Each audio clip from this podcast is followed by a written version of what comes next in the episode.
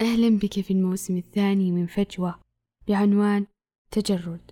سأكون معك على متن الجمال والفن. هل تعرف كيف يرتبط الفن بك؟ كان هذا حديثنا في سابع فجوة وفي ثامن فجوة سنترجل عن الفن والجمال لنغرق وصفيا في السماء. ولنبدأ مع الشروق. قيل لي فيه أنه بداية سمفونية جميع عازفيها ثملين بالصعاب. تصمت أفواههم وتصرخ أناملهم ينتظرون كشف ستار المسرح ليبدأ كل منهم بضياء روحه بالعزف. الشروق. كان انتصارا لصراعات فتاة مكتظة وهشاشة كهل وحيد بمضجعه. الشروق. مثل بائس يحدق بنهاية الممر للوصول لمخبئه الآمن. يعلم تثاقل خطواته لكن مطمئن بوصوله. كمسنة تصحى باكرا وتنفض فراشها لتتناثر أحلامها المؤجلة وترتدي معطفها المحبب بداخله قصاصة صورة لخليل وفي.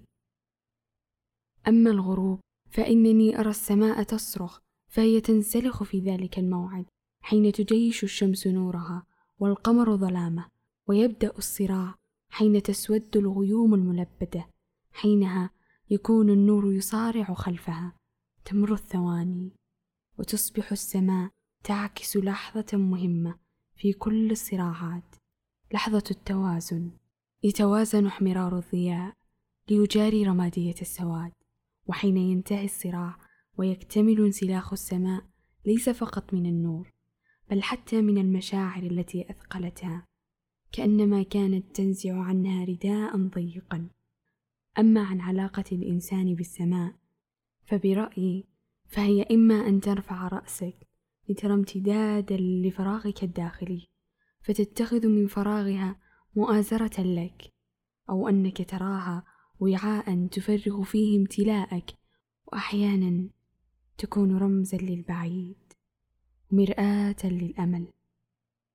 ماذا عنك؟ كيف هي علاقتك بالسماء؟